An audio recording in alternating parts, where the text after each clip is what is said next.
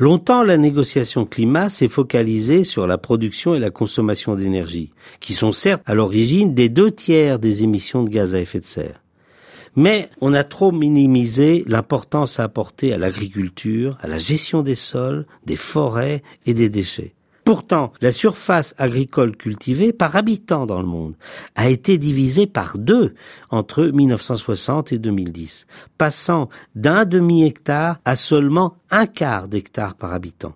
Depuis 1985, la surface cultivable dans le monde n'augmente plus. La mise en exploitation de nouvelles terres, souvent au détriment de la forêt, est en effet contrebalancée par la progression des déserts.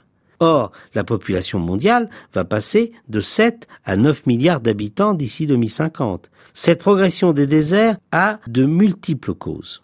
D'abord, la déforestation par utilisation du bois de feu par des populations ne disposant pas de l'argent nécessaire pour utiliser d'autres énergies pour la cuisson.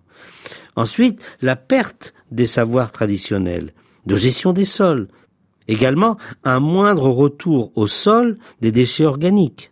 Enfin, des méthodes agricoles devenues inadaptées au changement climatique, par exemple par la pratique de laisser les sols nus après récolte, qui, trop exposés au soleil, se dessèchent et perdent leur humus. Les populations qui sont les plus victimes du changement climatique sont les agriculteurs pauvres, qui subissent les pertes de récolte de plus en plus graves, année après année. Dès lors, sans ressources, y compris pour se nourrir, ils sont acculés à abandonner leurs terres et à venir grossir les populations urbaines, voire à émigrer vers d'autres pays.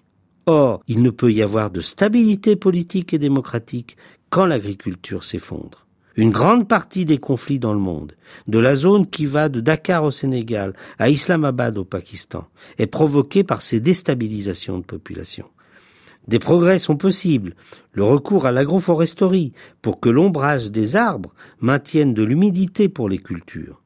Le développement de l'irrigation en goutte à goutte pour que l'eau réponde le mieux possible aux besoins des plantes. C'est là des priorités vers lesquelles doivent s'orienter, pour la conférence de Paris, les financements internationaux pour l'adaptation et l'atténuation des émissions. La lutte contre le réchauffement climatique est indispensable pour enrayer la désertification et la déforestation.